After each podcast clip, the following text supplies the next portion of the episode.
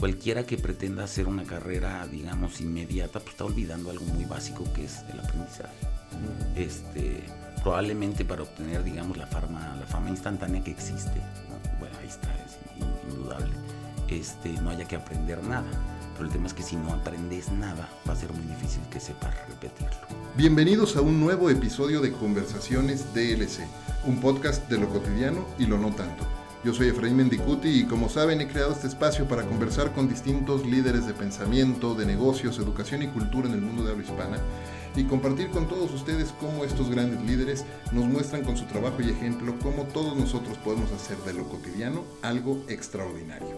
Comenzamos.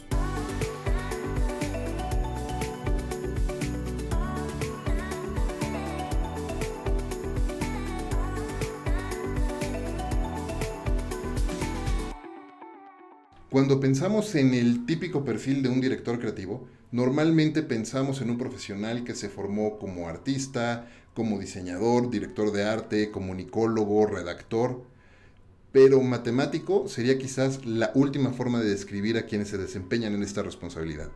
Pero ese es justo en esta disciplina, matemáticas, en la que se formó mi invitado hoy un destacado director creativo que se ha distinguido por su forma de trabajar para algunas de las más importantes agencias de publicidad en México, como Terán TVWA, Sachi Sachi, BBDO, donde trabajamos juntos, y ahora Isobar o Isobar, agencia de la cual hoy es responsable total como CEO.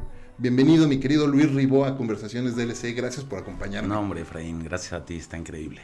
De verdad, qué, qué, gusto eh, poder eh, sentarnos a platicar. Eh, trabajamos juntos un par de años allá en, en, BBDO y, tuve oportunidad de aprender mucho de ti. Por ahí nos tocó hacer un par de viajes juntos y, de verdad que es riquísimo platicar contigo y no podíamos dejar de hacerlo aquí. Está espectacular. Yo la verdad te agradezco la invitación. Feliz, feliz de, de estar aquí platicando. Este, en esta plática de amigos, ¿no? De, gente que nos conocemos hace tiempo y que está padre hoy poder sentarnos aquí a compartir un rato. Increíble, increíble, Ribo.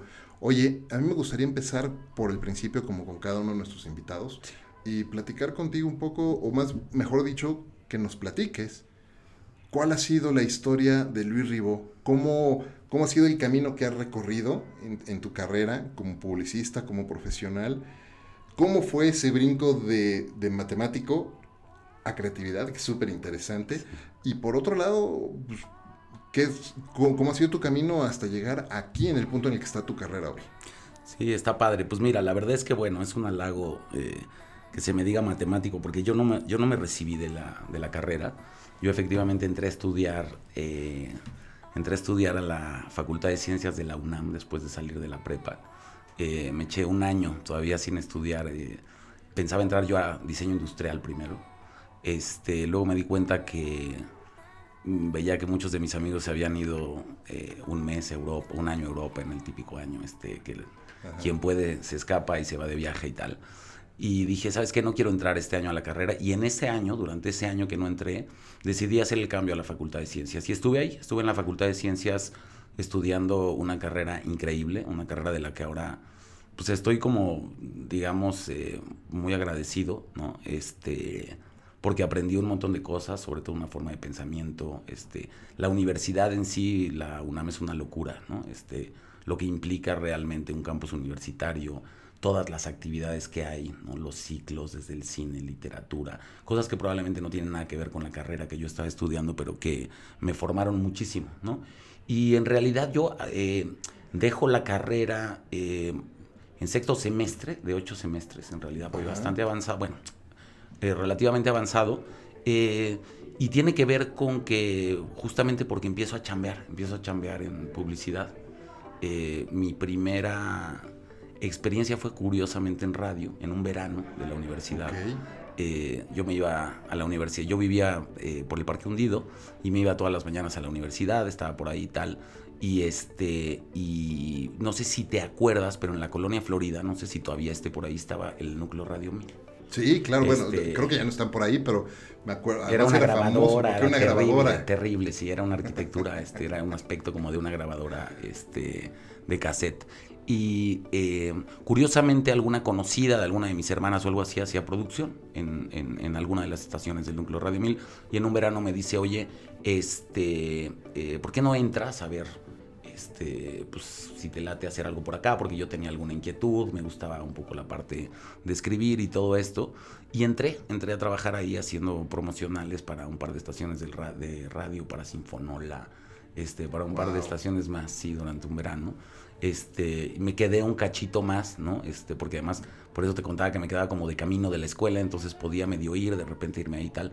Y cuando se acaba esta chance, me dice el productor, eh, bueno, pues ya se acabó este, este rollo, ya se acabó el verano tal, pero ¿sabes qué? Eh, me, me- gusta mucho, ¿no? Lo que, lo que vi, lo que hiciste y cómo escribes y el tipo de cosas que hiciste aquí en el tiempito que estuviste, tú deberías, eh, yo te recomendaría que tú hicieras algo relacionado a esto, ¿no? Que sea paralelo a tu carrera o lo que sea o tal. Y pues me quedo con esa inquietud y me justamente con esto, eh, pues mis conocimientos de lo que era, empecé a pensar un poco, me dijo otro, probablemente en publicidad, en producción, tal, yo no tenía ni idea de qué venía todo esto. Y pues me metí a la biblioteca de la UNAM a ver qué, qué había en todo este, en, en este mundo, ¿no? A leer. ¿Qué, qué año estamos hablando? ¿Qué Estamos hablando 90 y Por ahí que 93, cinco, 95. por ahí, ¿no? Entonces, eh, pues nada, empiezo ahora sí que a leer, a ver este, de qué se trata esto, eh, de las agencias, a enterarme un poco, a papá, y de repente me encuentro justamente con un libro de don Eulal- Eulalio Ferrer, ¿no? Claro. Este, eh, que hablaba un poquito de su historia en la publicidad. Él tiene, me parece que varios libros y bueno, una figura eh, importantísima de la publicidad de este país. Y cuando lo leo, me acuerdo, ¿no? Que justamente ahí en la en Insurgentes también este, estaba, estaba la agencia, ¿no? Sí, claro. Entonces, pues un día se me ocurre bajarme, eh, entrar ahí, eh, y la agencia tenía una escuela que dirigía a su hija Exactamente. este, Ana Sara. Y pues me paro y les digo, oigan, este, pues yo estudio en la UNAM, este, no tengo nada que ver con esto, y se les cuento un poco esta historia y les digo, pues quisiera ver si hay algún curso, alguna cosa, y efectivamente había como unos diplomados. Me metí a, estu- a estudiar un diplomado en publicidad, este, todavía eh, haciendo la carrera, y de ahí empecé. Eh, y un buen día de, de lo que hice en esa escuela, me salió una recomendación para tener una entrevista en Clemente Cámara. Y este y de la entrevista en, Clemente Cámara me quedé, me quedé como redactor. Y me dieron una chamba de tiempo completo y fue cuando tuve que empezar a decidir y dije, bueno, pues mira, voy a agarrar esta chamba porque aparte era una época que en la casa no estaban las cosas como increíbles en- de lana ni tal. Ajá. Entonces dije, pues me viene muy bien ganar una lana, me queda también, me quedaba más o menos cerca de la casa porque era ahí en San José Insurgentes. Y así empecé a chambear, ¿no? Entonces dije, bueno, voy a dejar la carrera un, un semestre a ver este, qué onda y ganarme una lana y no pasa nada, igual la retomo ahorita. Y de ahí, pues, es- es- hasta hoy, ¿no? Que, que, que empezó eso y que ahora, pues bueno, después de muchos años en otro, en, en- en- otro lugar, en otra Oye, lo, lo- circunstancia. lo que me encanta de tu historia es que muchos, me incluyo, ¿no? yo, yo estudié comunicación y publicidad porque yo quería, yo no quería nada que ver con números. ¿no? Sí, y, sí, sí, y tú te fuiste a los números, tú estudiabas matemáticas, sí, ¿no? ¿Cómo, cómo, como creativo, porque de repente pensamos, eh, hay, hay muchos estereotipos, ¿no? Y, y a veces los estereotipos tienen cierta carga de razón, pero luego también exageran y Total. no son todo lo que realmente. Total. Y, y cuando pensamos como en, en- en el típico eh, director creativo, pensamos en una persona un poco más como bohemio y entonces este, y muy metido en las letras. Y ¿Cómo fue para ti el impacto de tener esta otra forma de pensar matemática, ¿no? Más cerebro izquierdo que derecho? ¿Cómo, cómo, cómo te ha ayudado en tu carrera? Pues mm, digo, no, en realidad sí creo que, que la formación, ¿no? una formación digamos más científica en cierto sentido, es valiosa casi para cualquier cosa. ¿no? Este, Las estructuras mentales, la lógica. ¿no? Sorprendentemente tú te, te sorprenderías de repente de lo poco que tienen que ver muchas veces con números, ciertos eh, conceptos matemáticos. ¿no? Eh, tienen más que ver con abstracciones, eh, con lógicas, con formas de pensamiento. Este, y en ese sentido sí te forma mucho, ¿no? Este, la universidad y la carrera. y a lo que te ayuda realmente es a resolver problemas. Oye, justo eso quería llegar, porque me parece que una cosa que muchos no aprendemos cuando estamos estudiando y nos vemos forzados, sobre todo los que somos publicistas, nos, nos, vemos forzados a aprender a lo largo de nuestra carrera y entonces resulta un poco más, más difícil porque ya estás enrolado en otras cosas, es precisamente a resolver problemas. Y por ahí dicen que la la mitad de la solución de un problema es preguntar las preguntas correctas, hacer las preguntas correctas, el planteamiento correcto del problema. Y eso a veces en publicidad no lo hacemos. No, o a veces, por ejemplo, pues te saltas un poco esa parte o, o, sencillamente no tu estructura mental no te lleva a encarar eh, los proyectos como un problema a solucionar, ¿no? sino simplemente a lo mejor como una ventana abierta a eh, un proceso creativo, digamos, ¿no? Entonces, que, me, parece que no es ni, correcto ni uno ni el otro, ¿no? Pero creo que, pues sí, yo, yo de formación un poco, eh, y tal vez por esto, y bueno, pues por, probablemente como uno es desde siempre, eh, he tenido esta estructura que me lleva un poco a, a partir, digamos, de tratar de encontrar cuál es, eh, cuál es el problema, cuál es el reto, ¿no? cuál es el desafío y a partir de eso tratar de, de, solucionarlo, ¿no? Y me puedes decir, bueno, ¿y eso para, de qué sirve para escribir un guion, por ejemplo, ¿no? Este, pero si te fijas, pues bueno, en, todo oficio, digamos, hay una serie de estructuras eh, que te van planteando este tipo de retos a nivel problemas, ¿no? O sea, este, los ejercicios creativos no son tan libres como, como, como parecen, o no siempre, ¿no? Y menos, digamos, en un oficio eh, cuyo fin eh, este, es bastante concreto, ¿no? No es, digamos, eh, la, la, expresión por, por el hecho de, de, expresarse, sino hay un fin específico, ¿no? Y en ese sentido, este, me parece que yo siempre he tratado de plantearme un poco las cosas así, ¿no? Y creo que eso me ha ayudado también a desarrollar mucho, mucho el oficio pero pues son formas de abordarlo, ¿no? Yo he conocido creativos que trabajan desde ángulos súper distintos, este, y también es muy rico, ¿no? Aprender de, eh, de estas personas que, que llegan, digamos, a, a, los resultados desde, desde lugares en los que uno, eh, o desde ángulos que uno nunca hubiera tomado, ¿no? Oye, hablando de eso, eh, creo que una, una de la eterna discusión que se da dentro, dentro de, la industria publicitaria es el gut y el feeling, ¿no? Eh, contra los datos duros. Y creo que algo que, una evolución que ha sido un poco forzada también, ¿no? Por, por la adopción de, de, distintas plataformas digitales, por este proceso de transformación digital que estamos viviendo, que no se ha terminado y que seguramente nos va a tomar todavía muchísimos años más. Pero eh, ha habido como un, un clash, un encuentro entre, entre, digamos, la vieja guardia o la forma de pensar de, bueno, pues es inspiración y es un entendimiento prácticamente empírico, ¿no? Este, de, de, de, de allá afuera, eh, de, cómo se comportan las personas, los consumidores, versus, eh, o, luego complementado con investigación, por supuesto, versus ahora un mundo en el que tenemos muchísima data, que no necesariamente tener mucha información es tener conocimiento, también hay que, hay que subrayar eso, pero este, ¿cómo, ¿cómo se combina? Porque ahora tú hoy día estás al frente de una muy importante agencia que una de sus fortalezas es precisamente también entender eh, el uso de, que, se está, le está dando la tecnología y cómo se, puede, eh, se pueden hacer o obtener insights mucho más educados y formados en base a data y a conocimiento que se tiene allá afuera. Sí, claro. Pues mira, lo que pasa es que yo creo que siempre, eh, como en cualquier profesión o en cualquier industria, eh, tú tratas de mantener, ¿no? o las, las industrias como eh, tratan de definir cuál es la caja negra, ¿no? la caja negra por la cual van a rentabilizar sus servicios. ¿no? Y en un momento dado esta caja negra, pues han sido las ideas durante mucho tiempo. ¿no? ¿Por qué? Pues porque eh, a la hora de ser difíciles de cuantificar, ¿no? a, la, hora de hacer difícil el descubrimiento del proceso, de cómo ocurren, es decir, de, de ser un bien este, o un, un, material, digamos, este, de alguna manera misterioso, ¿no? Eh, hay una oportunidad de rentabilizarlo, ¿no? es decir, no cualquiera hace lo que yo, no cualquiera sabe hacer lo que yo, ¿no? Y me parece que la industria conforme va evolucionando va cambiando sus cajas negras.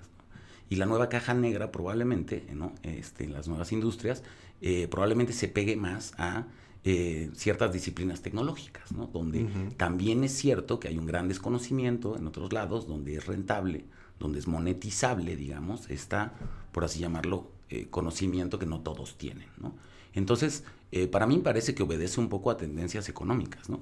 Es cierto, este, eh, que sirven para diferentes cosas. Es cierto que la inspiración y las ideas y la creatividad eh, son eh, fundamentales para contar historias, para conectar con las personas, etcétera. Como también es cierto que la data, este, vaya, no, hay ni que decirlo, ¿no? La data este, está anclada a, factores reales, ¿no? Entonces, este, digamos que desdeñarla es, es como este, ser como un terraplanista o cómo se llaman estos. O sea, este, no sé si el, término es ese, pero es como eh, este, insensato, ¿no?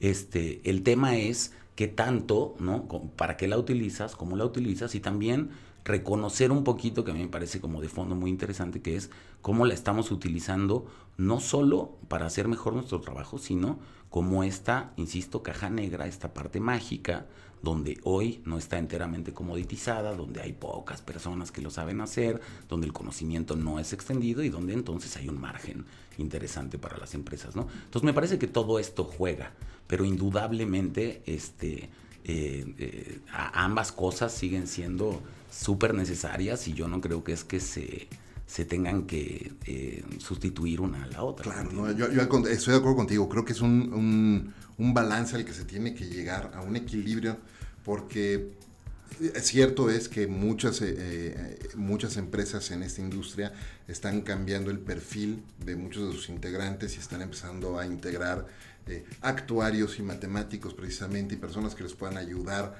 a entender, a hacer sentido de toda esta información que está ahí volando, crear este, ciertos modelos pero esos modelos tienen que servir un propósito que es generar ciertos insights que ayuden a crear esas historias y esas experiencias y no inclinarnos totalmente nada más a, los datos fríos, porque entonces, mm, ¿dónde queda el arte también de la...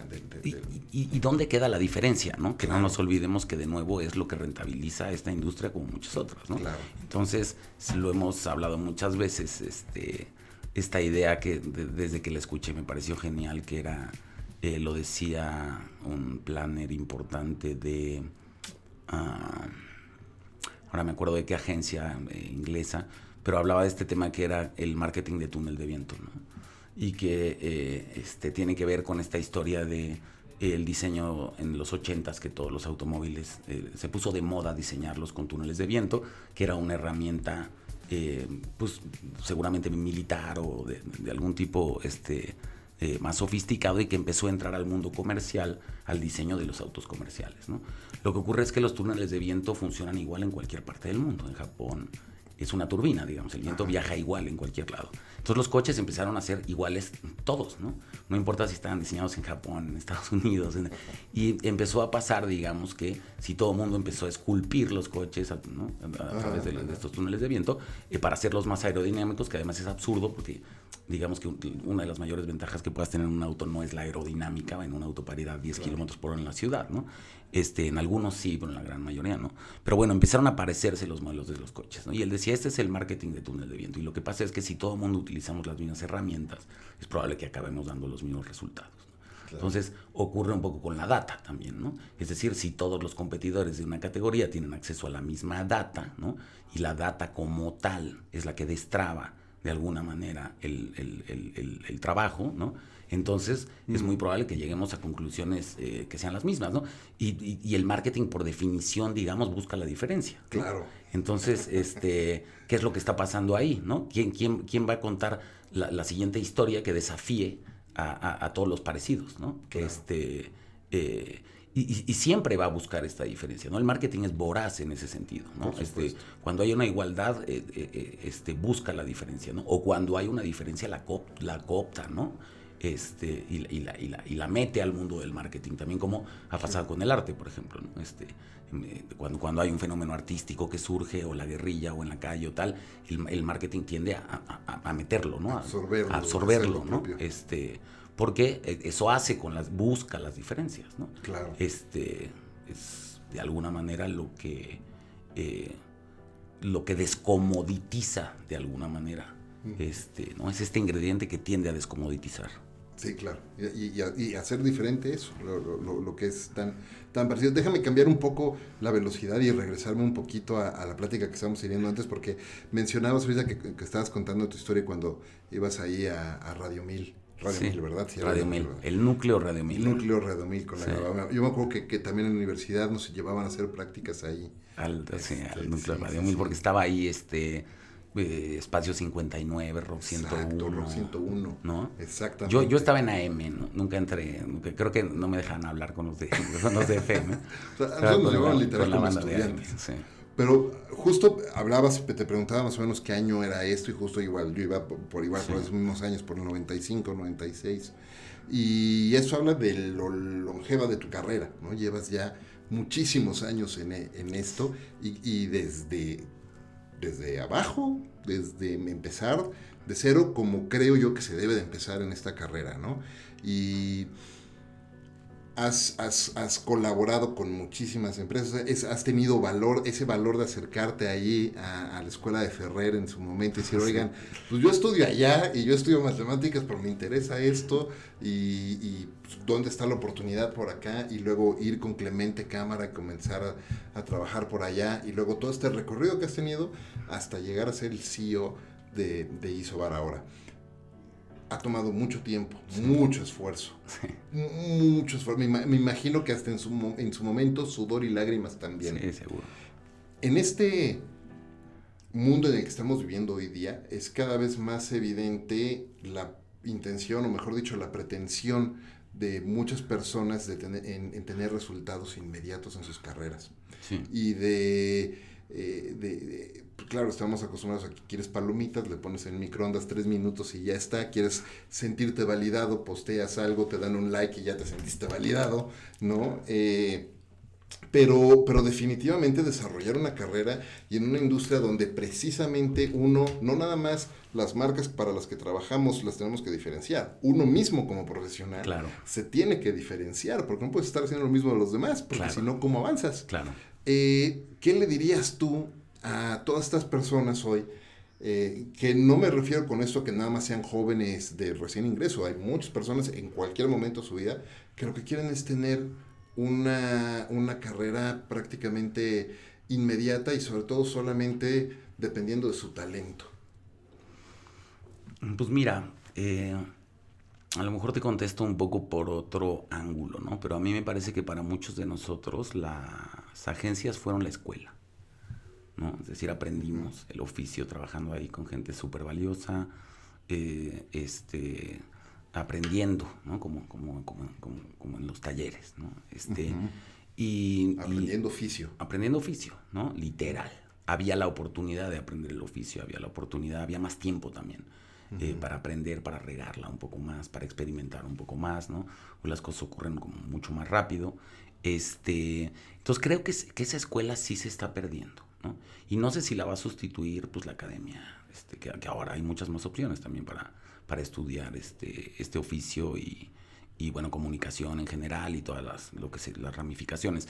Eh, pero sí me parece que hay una, hay una pérdida, ¿no? Entonces, eh, este, para mí parte de hacer la carrera, digamos, iba junto con pegado con aprender, ¿me entiendes? Uh -huh. Y yo no sé hoy, y lo digo francamente, qué tanto las agencias estamos cumpliendo esta labor, ¿no? De también este, ser como estos centros de educación, eh, eh, que son los que finalmente te van a permitir evolucionar y los que te van a permitir crecer y hacer una carrera larga en un lado. Entonces, eh, un poco lo relaciono a tu pregunta porque me parece que este, cualquiera que pretenda hacer una carrera, digamos, inmediata, pues está olvidando algo muy básico que es el aprendizaje. Este probablemente para obtener, digamos, la fama, la fama instantánea que existe, ¿no? Bueno, ahí está, es indudable. Este, no haya que aprender nada. pero el tema es que si no aprendes nada, va a ser muy difícil que sepas repetirlo, ¿no? Y probablemente pues tienes un don, ¿no? Y no necesitas aprender mucho más y tu talento te lleva a que seas un extraordinario youtuber, este, porque siempre tuviste gracia y entonces pasó y no y aprenderás tú solo las cosas y, pero me parece que esos son los chispazos digamos no me parece que cuando cuando tienes, cuando hablas de, de, un sistema no este y, y, más allá de los chispazos pues el aprendizaje y la educación este pues, son fundamentales no y, yo no sé si hoy se está dando me entiendes este tal vez eh, eso eso te diría no me parece que este, yo creo fundamentalmente que en la vida es importante aprender porque aparte es padre, es divertido, es retador. Y entonces si te pierdes eso, ¿no? Este, eh, si no te interesa eso, pues si, si eres más inmediatista, pues lo que está claro es que el aprendizaje no es necesariamente lo que te está interesando. Y el que no aprende, me parece que pues no, no se lleva, no se lleva algo muy importante de esta vida que es la satisfacción de poder tener, de poder dominar este, pues cierto grado de conocimiento. Claro, y, ahí me pareció ahorita mencionabas el tema de la academia y, por ahí, por ejemplo, uno de los retos que yo estoy detectando y enfrentándome en el día a día es que dentro de, este, eh, dentro de la industria, eh, sobre todo hablando ya del lado de las plataformas, ¿no? Tú sabes que yo di un brinco de regreso del mundo de la agencia al mundo de plataformas. Y una, una de las, eh, uno de los retos es que si bien en, en la industria de agencias de publicidad, eh, coincido contigo 100%, como que quienes nos formamos tal vez en los 90 ¿no? Este, 90 y principios de los 2000 y fuimos creando esta carrera, tuvimos todavía la oportunidad de hacer oficio y aprender oficio con grandes publicistas eh, de, pues de abolengo, ¿no? Y mencionabas hace rato a Lale Ferrer y por ahí este, también a Clemente Cámara y estábamos y bueno, había, estaba por ahí este Germán Lebartard, estaba Pancho Cárdenas, ¿no? Y, todos estos grandes. Y tuvimos oportunidad como de aprender y hacer oficio con ellos. Eh, y hoy ha salido mucha oferta y sobre todo más en, el, del lado del, tal vez de las marcas y las plataformas, donde muchas personas están acelerando su conocimiento técnico a través de una maestría, un máster o un MBA. Y yo soy amigo de siempre estar estudiando y siempre estar aprendiendo. A veces pienso que los MBAs, por muy útiles que son, como un acelerador de conocimiento técnico, deberían de estar como restringidos a, a, estudiantes que tengan por lo menos 10 o 15 años de experiencia laboral antes de poder hacer un MBA, porque lo que estoy viendo es que de repente tienes gente muy brillante, súper inteligente, pero sin experiencia, tomando los MBAs, acelerando su conocimiento nuevamente técnico y entonces enfrentándose a la vida real allá afuera con cero experiencia y cero eh, madurez emocional o inteligencia emocional. Y esa se desarrolla solamente con la edad y con el tiempo. Sí, coincido contigo. ¿Cómo estás viendo eso? Pues sí, la verdad es que creo que este eh, nada, un poco la famosa línea de la escuela de la calle, ¿no? O sea, este, el, aprendizaje o el conocimiento, digamos, más formal es muy importante, pero también lo es en, la práctica, ¿no? Porque además uno se enfrenta, yo creo que en, cualquier empleo del mundo, eh, muchas de las cosas más difíciles tienen que ver con esta inteligencia emocional, con saber relacionarse con las personas, con temas de liderazgo, ¿no? Que también este, se acaban aprendiendo un poco ejerciéndolo, ¿no? Este, Con temas de comunicación y todo esto, este, pues bueno, seguramente hay mm, teorías maravillosas y, cosas muy interesantes que estudiar, pero me da la impresión, este, que nunca va a ser lo mismo que hacerlo en el mundo real, en la práctica. En una, en una conversación que estaba teniendo de trabajo justo con una, una persona que es brillante, brillante de verdad, de, eh, y, tiene este perfil, justo el que hablábamos, le mencionaba yo un tema sobre entender el contexto de las personas y entender el, los antecedentes de las personas, los motivadores de la gente y cómo trabajan, etcétera, para poder eh, integrar mejor el trabajo con ellos, ¿no? con los demás. Y, me decía, sí, sí, eso pues no lo he hecho, pero sí lo vi en, en la maestría. Me lo dijeron en la maestría en algún momento. Y, me pareció muy triste, ¿no? Eh, eh, escucharlo así porque eh, se oía como un descrédito a, la experiencia y creo que necesitan tener este, este eh, vivir más y entender y, darse más frentazos más fuera del libro y fuera del Excel. Sí, sin duda. Yo creo que eh, coincido contigo totalmente. Oye, otra cosa que quería platicar, otra cosa que quería platicar contigo es la toma de riesgos. ¿No? Esta es una profesión en la que tenemos que tomar muchos riesgos todo el tiempo, ¿no? porque simplemente el hecho de poner una idea en la mesa frente a un cliente y decirle, mira, esto es lo que yo creo que puede convenir, ser conveniente para tu negocio, es, es un riesgo en sí mismo, ¿no? Es un riesgo desde que te digan, hombre, estás loco, estás orate, ¿qué te pasa? O te digan, oye, esa idea es malísima, o no, porque pasa. Sí, sí, hay que tener la piel Por más frecuencia de, de, de, de, lo que quisiéramos admitir, pero también eh, cuando te la compran y te dicen, órale, va, me encanta, y se empieza a ejecutar y se empieza a hacer. Te da terror. También está, cuando vas a lanzar, te da terror y, si esto no funciona. Sí, totalmente. ¿Cuál ha sido tu estrategia, Rebo, para, para darle un sentido de seguridad a esta toma de riesgos? Pues mira, te diría que eh, probablemente restarle un poco de importancia justamente a, las consecuencias de estos riesgos, ¿no? Es decir, este, si fuera de por medio algo realmente grave, ¿no? Probablemente sí sería paralizante para cualquiera. Pero creo que al final también es cierto que cuando uno le resta un poco de importancia, lo toma con sentido del humor. Este, cuando lo ves también como parte de un ciclo, es decir, este, eh, mañana voy a tener que enfrentarle a lo mismo y pasado mañana a lo mismo, ¿no? Y me comprarán esta o esta no, pero digamos esto, esto no se acaba este, mañana, ¿no? O, hoy en la tarde. Y en ese sentido, ¿no? Creo que lo tomas con un poquito más de serenidad. Este, y si le restas importancia y te diviertes, y te divierte el generar las ideas, y si te divierte presentarlas, y si te divierte eh, encontrar soluciones a problemas, pues este, no te digo que no sea frustrante el hecho de no poder venderlos, ¿no? Sobre todo es muy mal negocio, que eso es lo que está... claro. Que eso, es lo que, el, tiempo que eso es lo que es muy grave, claro, porque en una industria donde, donde, donde pichamos, ¿no? Cuatro o cinco agencias por cada proyecto todas las semanas, pues es una industria donde pierden cuatro y gana uno, ¿no? En la industria, digamos. Entonces hacemos este cinco veces el trabajo eh, para, para generar eh, el dinero de, de uno, ¿no? Es, es mucho. Es, es, es como si la, si la arquitectura, digamos, en la construcción construyeran cinco edificios y tiraran cuatro, ¿no? Bueno, empezaran cinco y tiraran cuatro, ¿no? Y, y, uno sí, ese sí, ¿no? Porque lo haces, porque realmente gran parte del trabajo lo haces. Este, no se producirá en muchas ocasiones, no se hará, pero el pensamiento, la estrategia, papá, pa, pa, ¿no? Entonces, eso sí que es un problema este, complicado.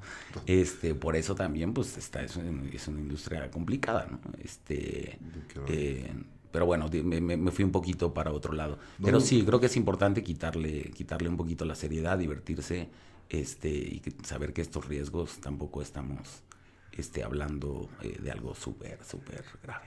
Claro. Oye, este, si por ahí me acuerdo que alguna vez alguien me dijo, no te preocupes, no, estamos, no estamos curando, no estamos descubriendo la cura del cáncer, ni estamos descubriendo la cura del SIDA, estamos haciendo publicidad y, este, y, sí, claro, no le resto importancia, pero hay que poner las cosas en su debida proporción. Sí, claro. Oye, eh, todos en nuestra carrera y en nuestra vida tenemos eh, ciertas personas que de una u otra manera han marcado la forma en la que trabajamos, las decisiones que tomamos.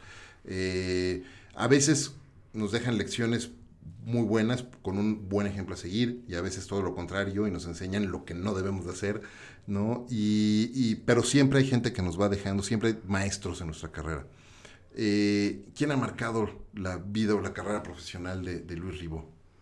Uy, pues ahora sí que un montón de personas, ¿no? Te diría que, que la verdad es que con muchísima gente que he colaborado desde que entré, este, como te decía, a, estudiar este diplomado en el Centro Avanzado de Comunicación que dependía del Grupo Ferrer, eh, con Ana Sara Ferrer, ¿no? que me ayudó de una manera increíble. Además no la veo hace siglos, no, no, no, no sé este, cómo esté, espero que esté, la verdad, increíble. Eh, pero bueno, ella por supuesto me ayudó muchísimo al principio.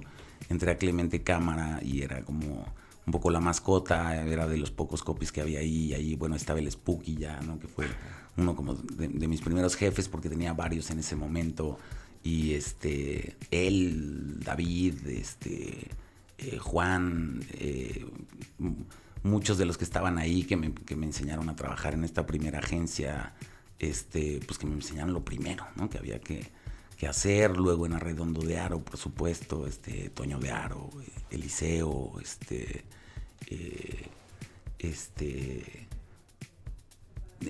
te diría en todos lados, ¿no? En, en, Sachi. Con todas las no todas las agencias, pero por lo menos esas dos estaban en el sur. Eh, no, fíjate que Clemente Cámara sí, estaba en la calle de Damas. Ajá. Eh, Arredondo de Aro a mí me tocó en Polanco. Ah, cierto, era Augusto Elías, perdón, era Augusto Elías, que estaba ahí. exacto. Eh, Ellos estaban, Redondo de Aro estaba en Polanco, este, que fue la segunda, digamos, agencia en la que trabajé y donde me enfrenté a los primeros clientes grandotes, porque llevaban Banamex y ya llevaban desde aquel momento Telcel y eran unos clientes monstruosos, este, que producían un montón y ahí la verdad es que aprendí mucho, este, ahí también conocí a Mike Mendiola, que fue jefe mío ahí, este, que ahora este, es uno de los socios de La Doble Vida. Eh, por supuesto en Sachi, pues bueno, con mucha gente, desde Pipo, este, José Arce, eh, la gente de la red, porque también fue mi primera experiencia en una red, donde empecé a conocer a gente súper talentosa que no necesariamente era que la conociera porque yo estaba en una junta con ellos, porque yo era un creativo junior, ¿no? Pero, eh, por ejemplo, David Droga estaba en Sachi, ¿no? En Sachi, Londres, cuando, cuando yo trabajaba aquí en, en la época que yo estaba aquí en Sachi, México, y entonces nos llegaban los videos, ¿no? De las presentaciones que hacía David para cosas internas y tal, y era pues de volverte loco, ¿me entiendes? Este, y oír de las historias de Pablo del Campo, de Bobby Sherwood, de toda esta gente. Con Pablo sí tuve el chance de trabajar después, este, mucho más de cerca, y cuando yo me vuelo cabeza en Sachi, este, Pablo es la persona que define, digamos, que, que, da el sí para que yo me vuelva el director general creativo en la agencia, el VIP creativo, este, pues bueno, ya una serie de monstruos ahí increíbles de los cuales aprender, ¿no? En BBDO, por supuesto, también, eh, con miles de personas, Carlos Vaca, por supuesto, este, un, maestro en muchas cosas, este, en fin, ¿no? Yo creo que ha estado lleno, lleno de, de talentos y de gente pues que es la que la va formando a uno. ¿no? Hablando de todos estos personajes que, que, acabas de mencionar, todos ellos te enseñan muchísimas cosas, ¿no? Y has tenido la oportunidad de colaborar con muchos, muchos muy grandes profesionales. Eh, eh, por ahí algunos, algunos nombres en, común, por ahí compartimos algunos jefes, ¿no? Carlos, por ejemplo. Sí, claro. Este, ¿qué, ¿Qué dirías, qué lección o una o dos lecciones que, que, has aprendido de alguna de estas personas que hoy pones en práctica con frecuencia en tu trabajo? Hijo, creo que muchas me cuesta trabajo como redactarlas así como una lección, ¿me entiendes? Creo que eh, este te diría te diría por ejemplo desde muy pronto, ¿no? De, de en la carrera eh, con el mismo Spooky, ¿no? Que era el primer creativo que conocí yo que decía, pues este tipo está loco y tal, y era un tipo este, que, que, me enseñó, digamos, ¿no? que se podía estar de alguna manera, eh, que se podía disfrutar mucho este trabajo. ¿no? Y eso es algo este, que sin duda trato de seguir haciendo, ¿no? disfrutar el día a día. Este, y me acuerdo que para mí llegar a esa agencia en Clemente Cámara, yo decía, esto es un trabajo, ¿no? Me parecía que no era un trabajo, ¿no? Este, y, y, te diría que de esa agencia, de él, este, de, de Juan Curi también, por ejemplo, este, que, fue otro de mis jefes, que creo que ahora está más metido en un tema de locución, no, sé bien dónde esté Juan, pero son gente que me enseñó, digamos, que este trabajo había que disfrutarlo y había que divertirse y había que, ¿no? Este, y eso me pareció eh, maravilloso. Y luego, eh, pues muchas, ¿no? Me gustaría decirte alguna, de algunos he aprendido a ser más eh, estricto, más duro, a ser mejor líder, este, eh, de algunos he aprendido eh, ser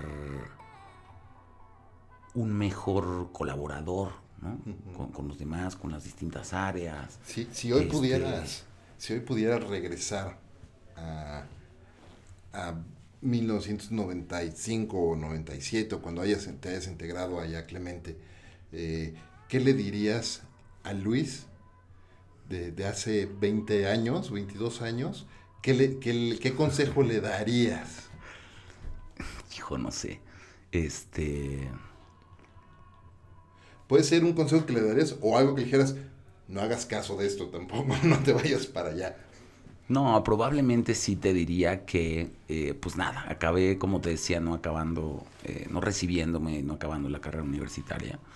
Este, además, una carrera que es ya muy difícil acabar de cualquier otra manera, porque eh, los últimos semestres y, tal implican meterte a trabajar en proyectos con investigadores del instituto, con profesores, o sea, es un, un rollo más allá de presentar un examen.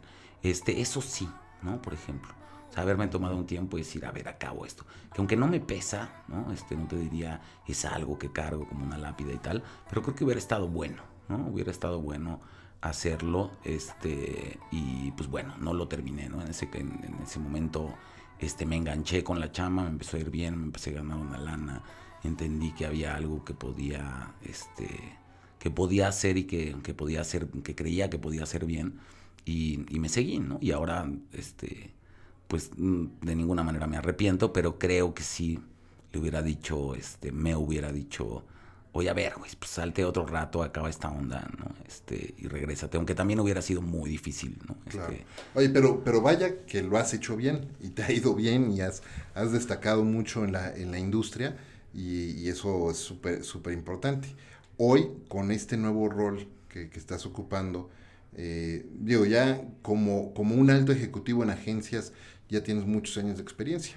Hoy eres responsable de toda la operación de, la agencia y, te quería preguntar, ¿ha cambiado de alguna manera tu visión sobre el negocio con esta, con esta, esta responsabilidad que tienes hoy día? O, mejor dicho, ¿cómo ha cambiado? Sí, sí. No, sí ha cambiado, sí. Sí, pues porque de alguna manera, bueno, desde hace tiempo ya, ¿no? Te diría probablemente desde que entro a BBDO y eh, eh, una agencia este, muy manejada, me parece de una manera muy, muy correcta, con muchos éxitos durante muchos años, donde hay una perspectiva muy bien entendida del negocio, ¿no? Este, eh, y siendo parte, digamos, del board de la agencia, ¿no? este, pues me empecé a involucrar mucho en el tema del negocio, puntualmente. Y luego la llegada a, a, a, Isobar, ¿no? Eh, hasta hace unos meses Flock, eh, también yo llego eh, con una función, digamos, muy en términos del negocio. Yo llego a manejar, la, agencia en aquel momento estaba dividida como en dos grandes áreas. Tonda, que es uno de los fundadores de la compañía, que ahora está como country manager de, Dan, de Densu en México, eh, este, era, digamos, el CEO. Y luego estábamos divididos en dos como grandes áreas. Un área era lo que le llamábamos agencia, que es el área que yo llegué a manejar.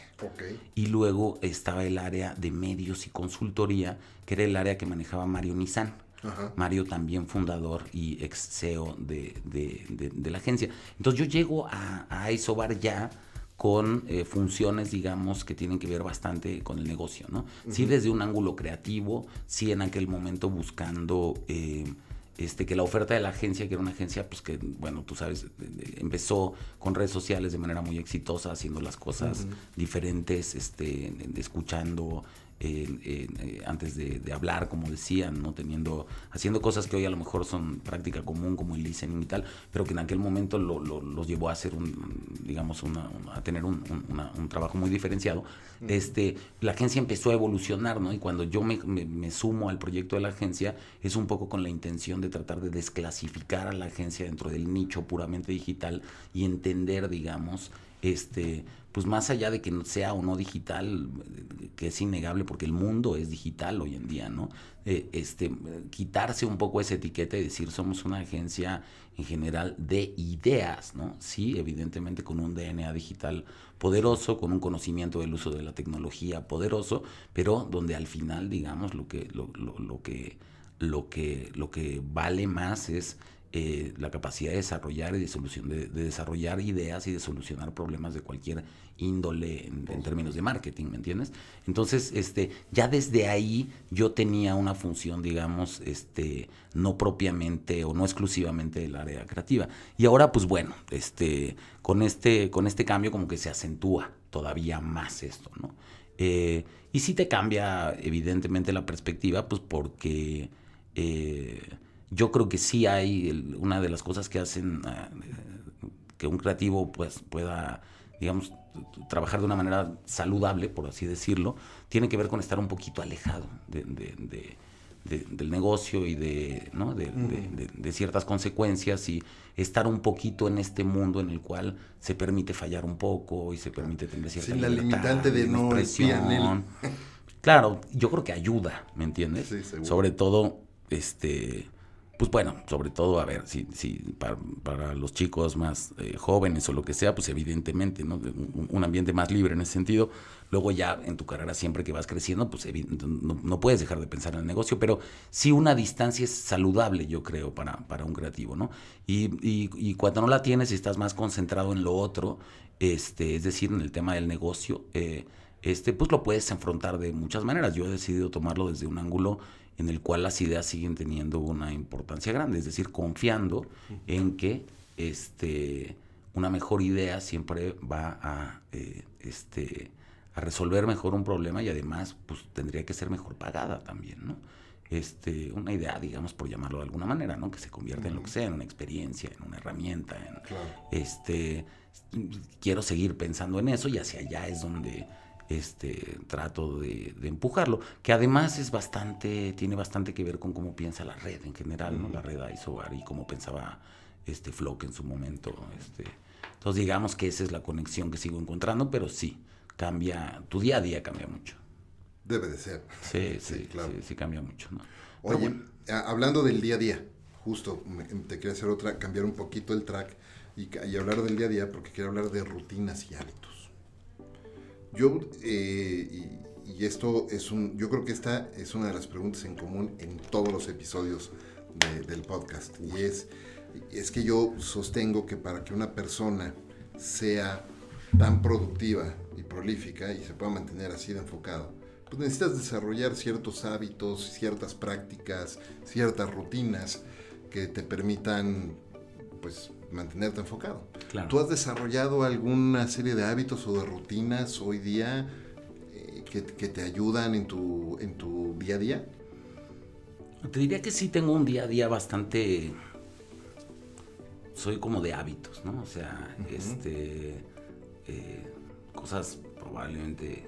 o sea, detalles muy pequeños, pero que hago todos los días. ¿no? Todos los días compro en el café en el mismo lugar lo pido exactamente igual, ya saben cómo, me gusta, ¿me entiendes? Este, todos los días eh, eh, procuro eh, arrancar el día haciendo una lista en un papel. en un papel además, ¿no? No la ah, escribo en la compu, me gustan los pendientes hacerlos en un papel y trato de hacer como de listar los pendientes del día que tengo y los voy tachando, ¿no? Esa costumbre así de toda la vida que es algo que, que que, hago todos los días. Este, es decir, pequeñas cosas que, suelo comer solo, por ejemplo, desde hace mucho. Este digo, muchas veces tengo comidas o con clientes o, o ta, ta, ta, o con gente de, la oficina a veces, pero por lo regular me gusta comer solo. Me voy a las 2 de la tarde, si tengo chance, me voy a comer ahí cerca de la oficina este, me da como un espacio en el que estoy bien, ¿no? Trato. ¿Y qué haces durante, durante esa, estoy, me da curiosidad porque yo también tiendo a buscar por lo menos una o dos veces a la semana un espacio para comer solo. Sí, sí, sí. ¿Qué, ¿Qué, haces durante Pues te diría, no sé, pensar, este, a veces leer en, el celular, este, alguna cosa, el periódico, este, o ¿no? alguno de los blogs por ahí que leo o etcétera, pero sí, en general me gusta, ¿no? Hace, hace tiempo que me gusta hacer eso, ¿no? Y, y este, y procuro a veces también, eh, bueno, cosas ya más de la vida personal, pero por ejemplo todos los días me gusta llegar a la casa, este, íbamos eh, Chantal y yo a, este, a sacar a los perros al parque, ¿no? Entonces, este, que es algo que también como que me da un momentito de, de esta como cámara de descompresión, ¿sabes? Como claro. como los, la gente que, este, que sale de los submarinos, ¿no? Y tienes que estar un cachito ahí en un, lugar intermedio, ¿no? Para no pasar. Y, y, me gusta también, ¿no? En vez de llegar y encerrarme a la casa, es veas, vamos, salimos, damos una vuelta, paseamos a los perros. A veces me gusta irme a tomar una cerveza, este, también, pensar un ratito, estar ahí relajado. Este, pero no soy, diga, o sea, hago como las muchas veces las mismas cosas todos los días, pero no sé si de manera tan meticulosa, ¿me entiendes? Más bien se ha ido formando. Como, trucos específicos, no, no. ¿Sabes que yo, yo adopté, yo adopté esto de, de, buscar comer un espacio para comer solo, justo cuando trabajábamos en BBDO. Sí. Ajá. Pero es que tenemos el comedor Teníamos ir, sí, es que se comía fatal, entonces o sea, la verdad estaba mejor comer solo en el parque. No, no yo, bueno, yo, buscaba, yo buscaba espacio para, para dar mi, darme un espacio, ¿no? Porque de repente también el, el, estrés y la presión del día a día y todo, necesitabas ese, justo lo que acabo de decir, un espacio, un momento para como de descompresión ¿no? y, y, desentenderte un poco y ya, regresar un poco con, un respiro. Oye, nos estamos acercando, el tiempo pasa volando. Volando, estamos ya no sé cuánto acercando ya al, al, a la recta final del programa. Sí. Pero eh, antes, de, antes de irnos eh, y hacerte la pregunta final del programa, eh, ¿dónde las personas pueden conectar contigo? ¿Dónde te pueden buscar? Pues, la verdad es que no, no, no, no tengo, eh, la, única red social que tengo es LinkedIn. Ah, este, por ahí me puedo conectar, este, no, no la tengo como muy actualizada en realidad. Luis Ribó. Pero sí, como Luis Ribó estoy en LinkedIn y ahí este, la abro de vez en cuando, no es que esté, no, no soy tan participativo, digamos, pero sí, este, es donde, donde estoy, este, y pues ahí, ¿no? Por ahí me puede contactar quien quiera. Perfecto, muy bien. Pues ahora sí, vámonos a la, a la, pregunta, a la pregunta final del programa. Y es que la, la premisa principal, y me escuchaste cuando daba la, la, bienvenida al programa, es entender cómo grandes líderes como tú hacen todos los días de lo cotidiano algo extraordinario. Entonces te quiero preguntar, para ti, Luis Ribó, ¿qué es y cómo haces de lo cotidiano algo extraordinario? Pues mira, ojalá todos los días, ¿no? Te dijera que algo, que las cosas cotidianas que hago pudieran ser, este, llevarme, ¿no? O ser algo extraordinario. Yo, para mí, eh, yo con el tiempo le he ido dando como mucho más valor al día a día, ¿no? Es decir, a qué tan bien te la pasas donde estás, qué tanto lo disfrutas, qué tanto llegaste a la casa en la noche y dijiste tuve un buen día, ¿no? Más que estar pensando en un objetivo, puesto en el horizonte al cual hay que llegar y trabajar y chingarle. Este, me parece que los mejores días son aquellos en los cuales llegas en la noche, eh, o, digo, de las cosas más extraordinarias, quiero voltear el planteamiento, es cuando llegas a tu casa un día en la noche y dices, tuve un día increíble, ¿no? Este, porque eso, si eso te pasa todos los días, este, pues yo creo que vas a ser una persona brutalmente afortunada, ¿no? Entonces, eh, yo te diría, eh, para mí eh, lo cotidiano cada vez eh, tiene más importancia en mi vida, el, tener días agradables con gente que me gusta, con gente que valoro, con gente a la que aprendo. Este, este, para mí eso es una de las cosas más importantes de la vida. Me encanta y me encanta ese planteamiento porque además esa es una decisión. ¿sabes? el tener un día, un buen día más allá de los retos y los problemas que podamos enfrentar todos los días, el hacer un día agradable, que te diviertas y que lo disfrutes, es una decisión. No necesitas más más que una decisión. Más que decidirlo, sí. Y bueno, y, un, sí. y que no te caigan un par de telefonazos con, este, con alguna mala noticia. Pero, este, pero sí, esencialmente además es verdad. ¿eh? No sé si te ha pasado, pero a veces te lo planteas el cambio de chip justamente ¿no? en la mañana, que a lo mejor amaneces, tienes ahí, y dices, poco, bueno, puedo, puedo cambiar yo la perspectiva con la que veo esto. Y me parece que es posible, no te diría que yo lo domine absolutamente ¿no? y que tenga esta onda, pero, pero, pero estoy convencido que, lo, que, se puede hacer, que se puede encarar de, Fíjate que incluso hay un concepto de triggers que se maneja mucho en el mundo de coaching, donde tú lo que, lo que necesitas hacer es primero definir cuál es la intención con la que quieres pasar el día, o la intención con la que te quieres presentar en una reunión, en alguna situación en particular, o en tu casa, cuando llegas a tu casa ya con tu familia y, ¿no? y, quieres salir al parque con los perros, ¿no? etcétera. ¿Cuál, cómo quieres estar tú presente? Y entonces, si tienes clara esa intención, decir, bueno, mi intención es estar presente como una persona eh, agradable o una persona eh, eh, querida o lo que tú quieras, ¿no? Tienes clara esa intención y entonces luego fijas triggers o momentos gatillo para recordarte de esa intención. Y entonces muchas veces nada más requieres de tener claridad de esa intención con ese gatillo para recordarte que eso es lo que quieres hacer y darte el espacio para hacer una pausa y entonces darte un respiro y decir, ok, esto es lo que yo quiero hacer. Está increíble. Y regresas con esa, con esa intención. Está, digo, yo nunca lo, digo, no, no, no, no lo he practicado como una técnica, me parece que está increíble porque, eh, porque es, posible, ¿sabes? Este, y a lo mejor sí, ciertamente, o no seguro, hay técnicas como para hacerlo de una manera Suena mucho, más, fácil de lo que es, créeme, yo trato de hacerlo y me, cuesta mucho, mucho, mucho trabajo y, y, cuando mi esposa me escuche este episodio me va a decir, nah. mentira. va a decir, no, no, pero sí es un trabajo, todos somos un work in progress, ¿no? Y, es, es, parte de lo que tenemos que seguir intentando. Sí, señor. Oye, Rigo, me encanta, me encantó platicar contigo. A mí mucho este también. episodio. Padrísima plática. Muchas gracias por haber aceptado la, invitación.